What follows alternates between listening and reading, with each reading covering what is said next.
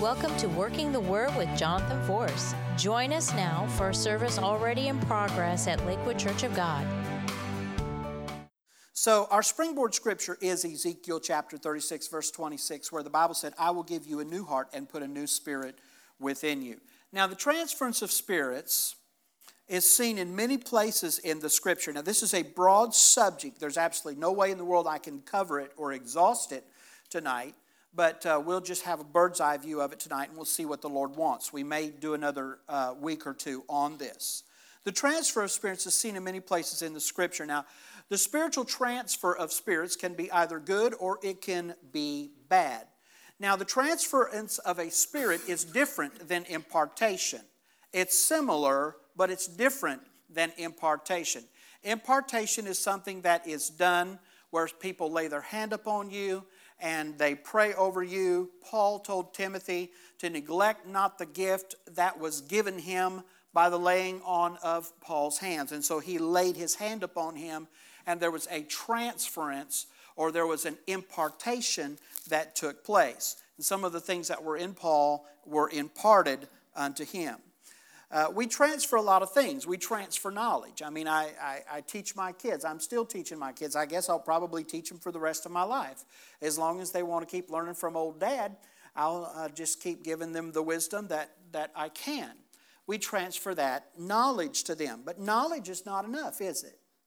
Just because we know how to do something or we know what we should do or shouldn't do, just because we know that doesn't mean that uh, we're going to do it.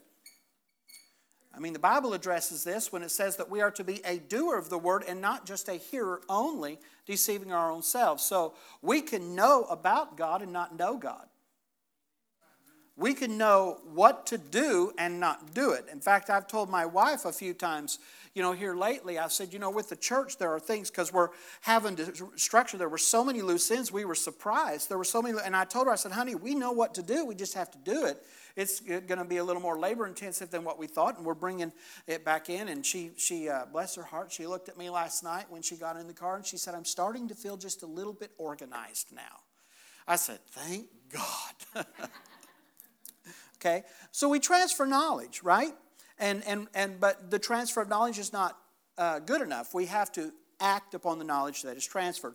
Another thing we transfer is we transfer wealth. Look at the prodigal son you know, we transfer wealth. Uh, someone uh, can, can take the wealth that's been transferred to them and use it for God's kingdom and good things, or, or they can use it for bad things. The story of the prodigal son. So the transference of spirits is found all throughout the Bible. I want to begin tonight by talking about spiritual transfers that assist us in our walk with God. In Numbers chapter 11, verses 16 through 17, we find a passage of Scripture where Moses the Bible said that Moses was becoming overwhelmed with all of the work that he had to do with the children of Israel. There were about 3 million Israelites, and he was trying to lead a nation by himself. And he went to God and he said, God, what am I going to do? And his father in law came to him, and his father in law said to him, You're going to have to get yourself some help.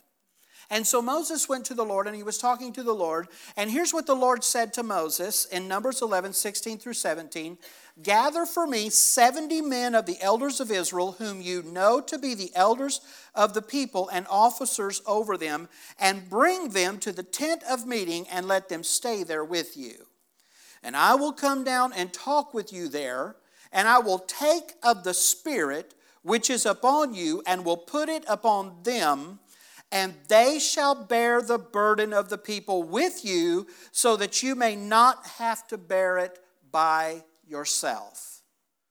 So, this is an example where a spiritual transfer can assist us in our walk with God, it can assist us in our life. And so, God took of the Spirit the leadership spirit that was upon Moses, the anointing that was upon Moses, and he spread it out and, and he gave it to 70. Now, I want you to notice something here, okay? God's big enough to give everybody a full dose. That's what I want you to notice here. God's big enough to give everybody a full dose. He didn't say, okay, I'm going to take this spirit that's upon Moses and divide it up 70 different ways, and you'll get a little bit, and you'll get a little bit, and you'll get. No, no. The Bible said the spirit that was upon Moses came upon them.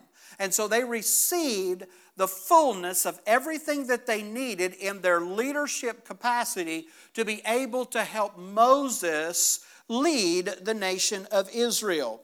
And so that transference of spirit, God specifically said, I'm going to take up the spirit that's on you and put that spirit upon them. Now, look in verses uh, 25 through 29 here. Joshua later received a spiritual transfer, but he was pretty upset because there was a couple of people that actually did not come. And the Bible said that when the, when the, uh, when the Lord came upon them, well, let's just go there. Let's just go to uh, the book of Numbers. The book of Numbers, chapter 11. Numbers chapter 11. It's in the Old Testament Genesis, Exodus, Leviticus, Numbers. So Genesis chapter 11, and let's, let's read verses 25 through 29. It's a very interesting passage here. And the Lord came down in a cloud and spake unto Moses, and took of the Spirit that was upon him, and gave it unto the seventy elders. And it came to pass that when the Spirit rested upon them, they prophesied and did not cease. So there was an outward expression of the reception of the impartation of that Spirit. But there remained two of the men in the camp. The name of the one was Eldad, and the name of the other was Medad. And the Spirit rested upon them, and they were of them that were written, but went not out unto the tabernacle, and they prophesied in the camp. And there ran a young man and told Moses and said, Eldad and Medad did prophesy in the camp. And Joshua the son of Nun, the servant of Moses, one of his young men, answered and said, My Lord Moses forbid them. Now, there's something here I want you to see in verse number 28, okay? This was Joshua, the same Joshua that later would lead the children of Israel, but he was in training. And so sometimes when young men and young women or young ministers are in training and they're beginning to receive a spiritual transfer, sometimes they make choices that are not necessarily conducive to wise leadership. And that's why it's important after we receive a spiritual transfer, someone to still stay connected to that person for the purposes of mentoring and for the purposes of direction. And Moses said unto Joshua, Envious thou for thy sake? Would that God, to God, that all the people there were prophets, and that the Lord would put his spirit upon them. So he said this. He said, I would to God that they all prophesied it. And I think that's what every spiritual leader, every spiritual leader should have that same spirit. Every spiritual leader should be, Lord, whatever you could do for them, to elevate them, to help them, to help them grow, Lord, then let them grow. Now, people that are not spiritual leaders, people who are concerned and they're operating in the flesh, many times get concerned and they try to hold people back. And so we've got to be careful about that, don't we? Then in verse uh, in Numbers chapter 27, verses 18 through 23, just a, a, a couple of chapters over, Numbers chapter 27, we see where there was a transference of the anointing that was upon Moses to Joshua. Now, Joshua was the one that was finding fault, but you see, we're several chapters over now, we're several years later now. Joshua has been growing. Joshua stuck with Moses, and Moses stuck with Joshua. And so it came time for the transference of the anointing that was upon Moses to come upon Joshua.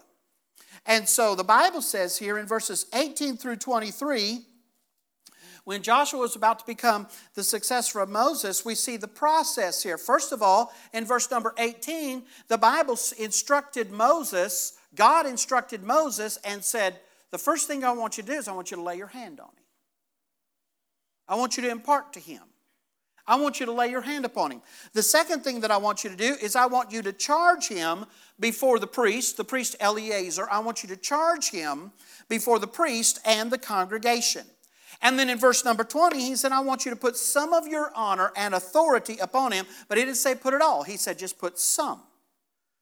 You say, well, how come he would put some of it on there? Because we have to take the responsibility to start on this leadership journey ourselves and allow God to develop us. Because the path that we walk, even though it may be similar of our predecessors, it's, it's not going to be the same. And so there are challenges that we will face that other people did not face. I'll give you a great example of that, okay? We have electronic church today. We have electronic church on, the, in, in, on media. We have electronic church on the internet. We have electronic church on television. We have it on Roku. We have it everywhere. When I was growing up, you had three channels ABC, NBC, and CBS. And guess who the remote was? Me. Son, go change that channel. And I was the remote. How many remember crawling up on top of the, of, of the roof and, and, and taking the, you know, like this, and they're hollering out the window, just a little bit more?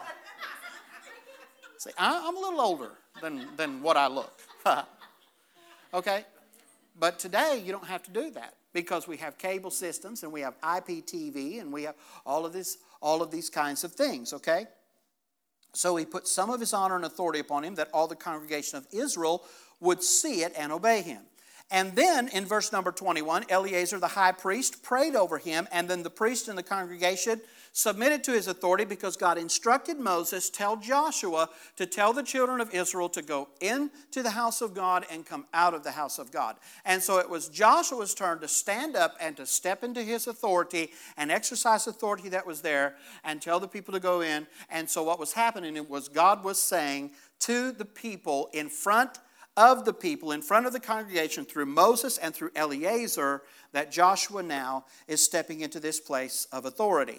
Verses 22 and 23 Moses obeyed the Lord and he released that post to Joshua. Now, why did you set, why did you go through all that? Because I want you to see that there is a divine order every time there is an authentic spiritual transfer that is going to help us live for God.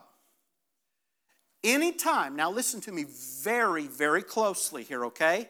Anytime that, that, that divine order is not followed, then it's not a transfer from God. People say, well, bless God, I'm just ready. I'm just going to go ahead and step out. And you know what? Uh, they, they might think that I'm not ready, but I'm just going to go right ahead. I'm, I know how to do that. I know what I'm going to. And they step out, and what happens is they make a big mess of everything. And, and see, here's what happened. You'll notice the divine order in this process. God spoke to Moses, and Moses was willing to pass the mantle. Joshua was submitted to the will of God, even though he was afraid. Joshua chapter 1 and verse number 8 Even as I was with Moses, so I will be with you. Don't be afraid. And then the priest and the congregation were made aware of the process. They participated through obedience to the will of God. And listen to this, don't miss this. Honor was prominent throughout the entire process. You can spot a demonic transfer when honor is absent. Did you hear me? You can always spot demonic transfers when honor is absent. Because everything that God does, He bases on love. Everything that Satan does, He bases on pride. And so you'll hear stuff like, well, you know, I don't need them to do my ministry. You know, or, you know, I don't have to go to church to be a Christian. That's pride. Call it what you want to, it's pride. What you're saying is, I'm so spiritual, I don't need anybody. That's not true. I love you, and I'm going to tell you the truth. That's not true. That's spiritual arrogance. So don't fall into that trap, okay? Honor will be prominent through the entire process. Now, in 2 Kings chapter 2, we find the same thing taking place. The spirit of Elijah was transferred to Elisha. So there's, you know, that, that's, that's a, a pretty good, you know, kind of a pretty good foundation of what we're talking about here tonight. We need to be able to ascertain whether what's happening here is a spiritual transfer or a demonic transfer, if it's a godly transfer or if it's a demonic transfer. Now, let's talk about a few uh, spiritual transfers that hinder the work of God, okay? We talked about those that help us and assist us, in walking with God. Now, we're going to talk about a few that hinder the work of God, and then we're going to talk about what we can do about it, okay? So, let's look at a few biblical examples briefly. And I'm not saying that these spirits exist in this church, I'm giving us information so that all of us can uh, kind of take an inventory here. In Isaiah chapter 14, we have what, we, what I like to call the Lucifer spirit. And that spirit is the spirit that says, I want credit for everything.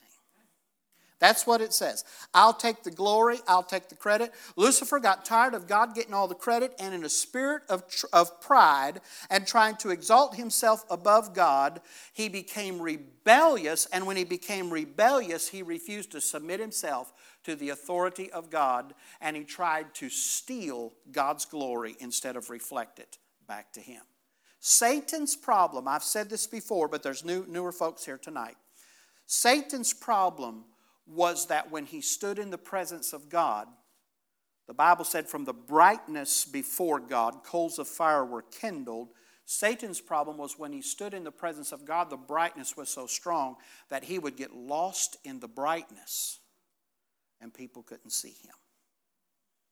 So, a Lucifer spirit is a spirit that is not submitted to spiritual authority and is constantly wanting credit.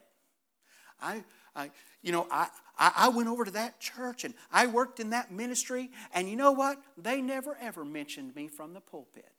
That's a Lucifer spirit. That's the kind of spirit that Satan carried, okay? Uh, and when we're always looking for credit, because see, listen, listen, when you get far enough into the ministry and you get to living for the Lord and you love God, you realize real quick, none of this is about me. You know, none of this is about me. I, I just love, and I told somebody the other day, I said, you know what, I just love God. You know, I just want to work for Him. I just want to please God. You know, I've been that way for 40 years, over that, over 40 years now. I just want to please God. I just want to love God, you know? I'm not interested in all of this, you know, he said, she said, fight, drama, blah, blah, blah, blah, blah stuff. I, I just, I just want to love God. I just want to please God. I just want to teach the word. I just want to help you grow in the Lord. And if you're around me very long, you'll find out that uh, I don't have a very strong ear for drama. I just walk away. It's a Lucifer spirit. Then, then there's another spirit that hinders the work of God, and that spirit is a Saul spirit. The Saul spirit uh, almost destroyed Israel. Saul was anointed and used of God, but he reached a point where the Spirit of God left him and he didn't repent, but he became jealous of everyone that God tried to raise up, and that spirit of jealousy rose in him, and, and he tried to destroy anointed people around.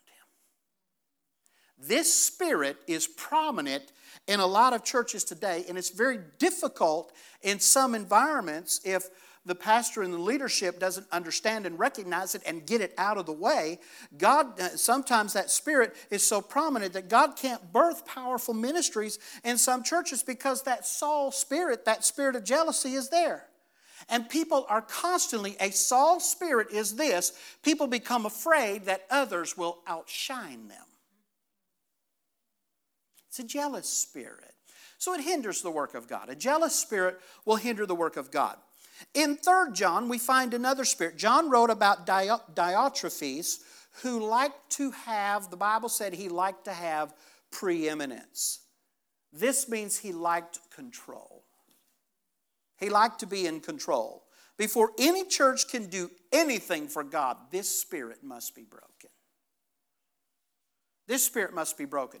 You can't do great things for God if you are trying to work with a bunch of controlling personalities. God made us to need each other. One of the things that I'm constantly teaching this staff over and over and over, I'll tell them God didn't call us to be dictators, He called us to be leaders. And there's a difference between dictatorship and leadership. Dictatorship is this controlling spirit. Dictatorship says it's got to be my way, and bless God, it's my way or the highway. Leadership is this leadership says, Come on, let's go do this. And you jump out in front and you take the hits first, and you live and lead in a way where people are not forced to follow, they're inspired to follow.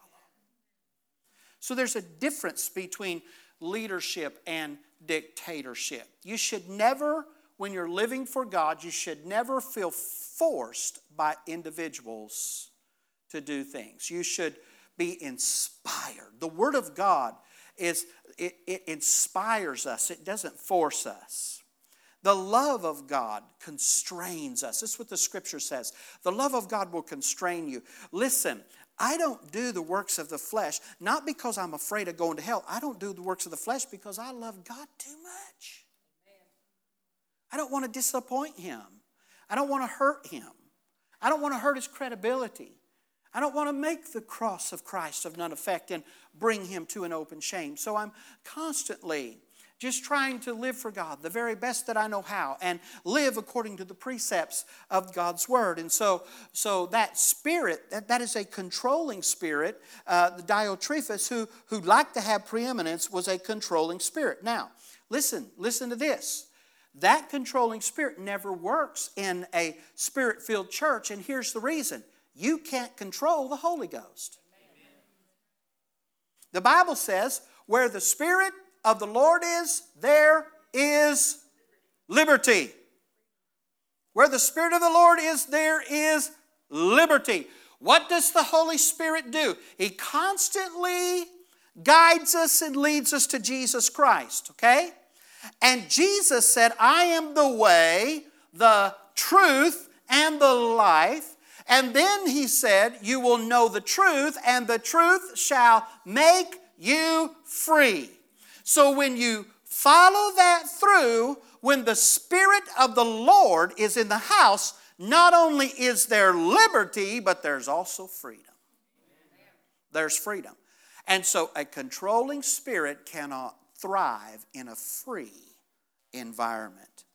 And people that are controlling never stay around here. They might hang in for a year or two or something like that, but they never stay around here because you know, they, they try to control, and we're just like, yeah, okay, well, whatever.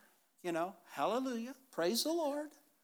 Glory to God. We're going to love the Lord. We're going to do the things of the Lord. And so, uh, yeah, God wants to do a lot, but He can't do it when there's a spirit around that says it's got to be my way or the highway.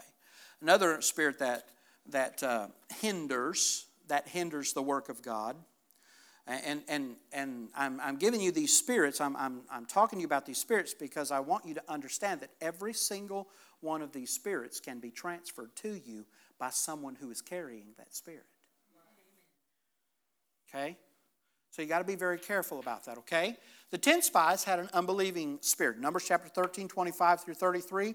They came back and they said, There's no way in the world that we can take that land. Joshua and Caleb felt totally different. But the 10 spies came back and said, My goodness, there's giants in that land and we're like grasshoppers in their sight. And that spirit of fear, that spirit of unbelief, ran through the entire congregation of Israel and they didn't get to go into the land of promise because that spirit was transferred to them. So it was an unbelieving spirit. The, an unbelieving spirit will stop you from the promises of God in your life, from experiencing the promises of God in your life. I am concerned that there are a whole lot of people that leave this earth and go to heaven, and they could have lived a much better life if they would have just listened to the Word of God and, and positioned themselves to receive the promise of God in their life. Judges chapter 9, verses 23, there was a spirit of ill will that was between Abimelech and Shechem. And so they were constantly, you know, had a bad spirit toward each other, and they were fighting with one another, and bickering with one another, and quarreling with one another.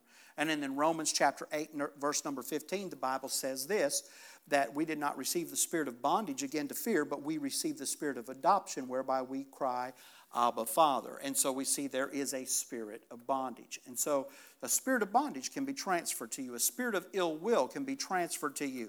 An unbelieving spirit can be transferred to you. The Lucifer spirit, a foul spirit like Saul had, can be transferred to you. A controlling spirit can be transferred to you. So you say to me, Well, Pastor, I don't want those spirits transferred to me, so what do I do? Well, here's what you do, and here's what I tell my kids all of the time Quit being influenced and start being an influencer. You be strong enough in yourself, you be strong enough in your heart, you be strong enough in your faith. Study to show yourself approved unto God, a workman that needs not to be ashamed, rightly dividing the word of truth. Get strong enough in the word of God where when the devil tries to rock you, nothing happens. Just, just fall in love with God. How can we guard against these kinds of spiritual transfers? You know, people are the way that they are because they get around the wrong people, and they, and and those spirits they can be wonderful one day, they can be wonderful for a year, for two years, four years, five years, and all of a sudden you, you can see them change almost overnight. The reason is because they got around the wrong kind of people who were operating in a Lucifer spirit, a controlling spirit, or something like that, and they started feasting with them, talking with them, hanging out with them, and that spirit jumped off on them. Sometimes they get free, and when they do, they turn around and they say, Oh my goodness, what happened to me? Now, here's how we can guard against it, okay? And, and, and this is a series on spiritual warfare, and I just want to make this statement right here, okay? Part of spiritual warfare is carrying the right spirit. Spiritual warfare is not just prayer. I said spiritual warfare is not just prayer. We talk about spiritual warfare, and the first thing that people want to think about is binding and loosing. And the reason is because in the 90s, in the late 80s, in the early 90s, this, this teaching just took off in the church, you know. And I'll give you the keys of the kingdom. Whatever you bind on earth will be bound in heaven. Whatever you loose on earth will be loosed in heaven. And all. So we had people going around, I bind that, I loose that, I bind that, I loose that. And so I'm going to go into spiritual warfare. I'm just going to bind up a whole bunch of things. I'm just going to loose a whole bunch. And they think that spiritual war. No, no, no. Spiritual warfare isn't just prayer. Spiritual warfare isn't just commanding. Spiritual warfare isn't just binding and loosing. Can I say this loud and clear? Y'all ready for this? Spiritual warfare is about 90% conduct. Conduct. The devil will not mess with you if when he looks at you, he knows they'll hold their ground. So, part of spiritual warfare is carrying the right spirit and not only carrying it, but spreading it everywhere that we go. So, if the enemy can transfer lying spirits, and there's all kinds of other spirits, if the enemy can transfer lying spirits, if he can transfer controlling spirits, if he can transfer unbelieving spirits and bondage spirits and all of that kind of stuff, if he can transfer that, now listen very closely once again, everything that Satan does, he does as a counterfeit to something that God has already done.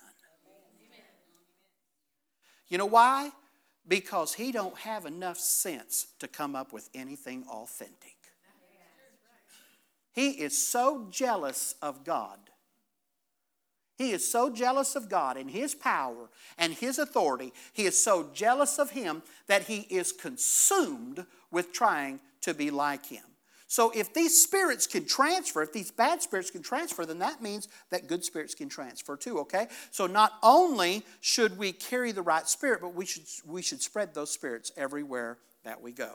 Here's a few of them. In 1 Corinthians chapter 2 and verse number 20, here's what the Bible says. Shall I come to you with a rod or in love and a spirit of gentleness? A spirit of gentleness. 1 Corinthians 2:21 talks about a spirit of gentleness.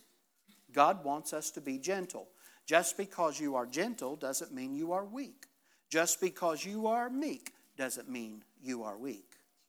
I can say, I said no. Or I can say, no. And just because I said, I said no. Or no. Just because I said it one way or the other, that's, that's not where the power comes from. You know where the power comes from? What I back it up with. I learned that a long time ago with my kids because I grew up in kind of a volatile environment with uh, one of my parents. And that's what I knew. And so I tried that, and it didn't work. And then I watched my father in law for a while. And I think he whooped Donna one time when she was growing up. He should have whooped her more, but he, he, he I think he whooped her one time, gave her a good whooping one time when they were growing up. And she remembers that whooping from to, to this day. Now, now Vic's a different story. She said, Mom did the whipping. She said she whooped me almost every day. I can see that. But but, the, but there's a gentle spirit. Gentleness can produce power. Gentleness can produce power. And so I learned I can look at my kids and say, no, no, don't do that. Don't do that.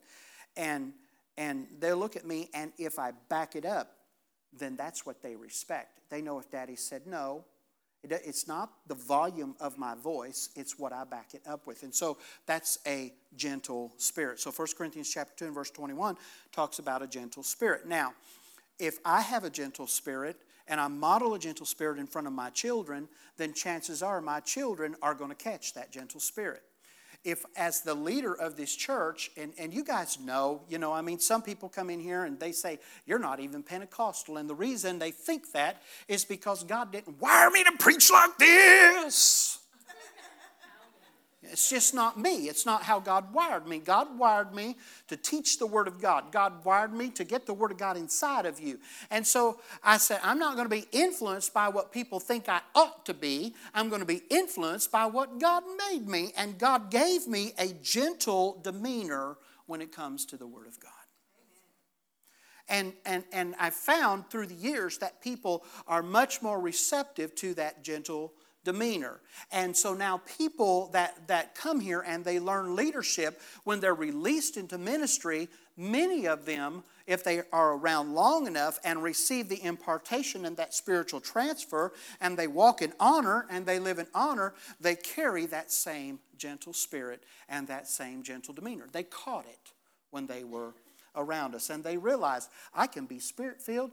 I can, I can lay hands on people and say, Father, in the name of Jesus, we take authority over that sickness and disease and we command it to go in the name of Jesus and speak to your body to be made whole. And they can be healed just as quickly as someone that says, Come out in the name of Jesus. I'm not finding fault. I'm saying there's different styles. We need to, we, we need to allow the right kind of spirits to be transferred into our life. And then the Bible talks about the spirit that Barnabas carried. The spirit that Barnabas carried was a spirit of what I call helps and encouragement. People with this spirit are always looking for people who are down and out, who are hurt, and they're trying to help them and they're trying to encourage them. And these kind of people, people that have a Barnabas spirit, are not fault finders at all. In fact, they're healers.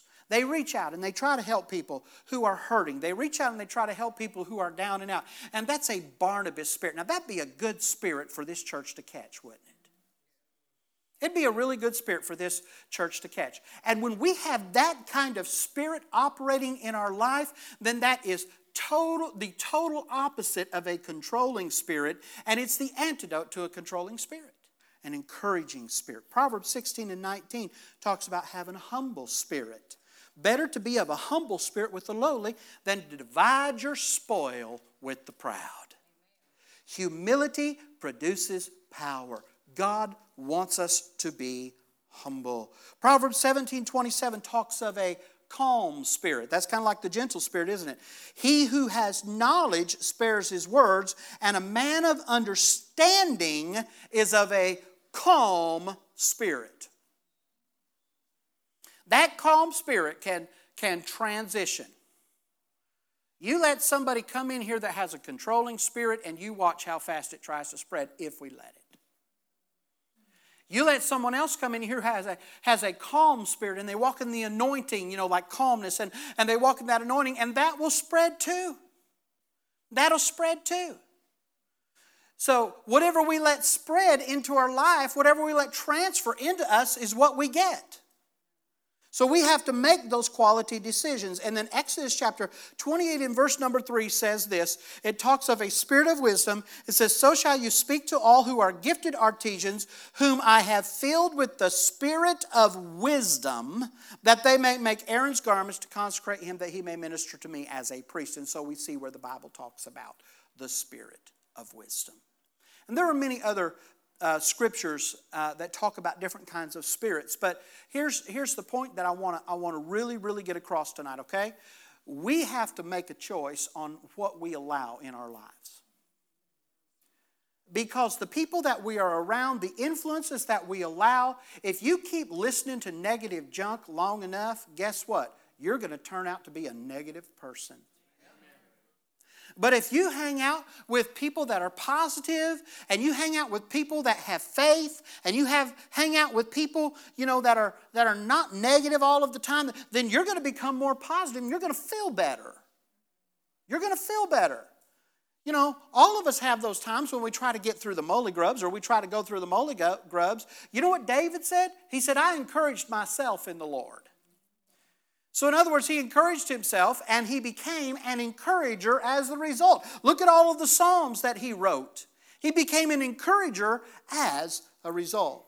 So, in closing tonight, I want to I want to just kind of share this with you. God will help us with this. He'll help us decide what kind of spirit we're going to, uh, you know, uh, allow into our life. The enemy will fight against us. He'll war against us. He'll try to transition spirits inside. But anything that, that the devil offers you is nothing but a counterfeit for the genuine. And he'll do everything that he can to try to defeat you. Here's what the Bible says Exodus or Ezekiel 36, 26, I will give you a new heart and I will put a new spirit within you. That was our springboard scripture.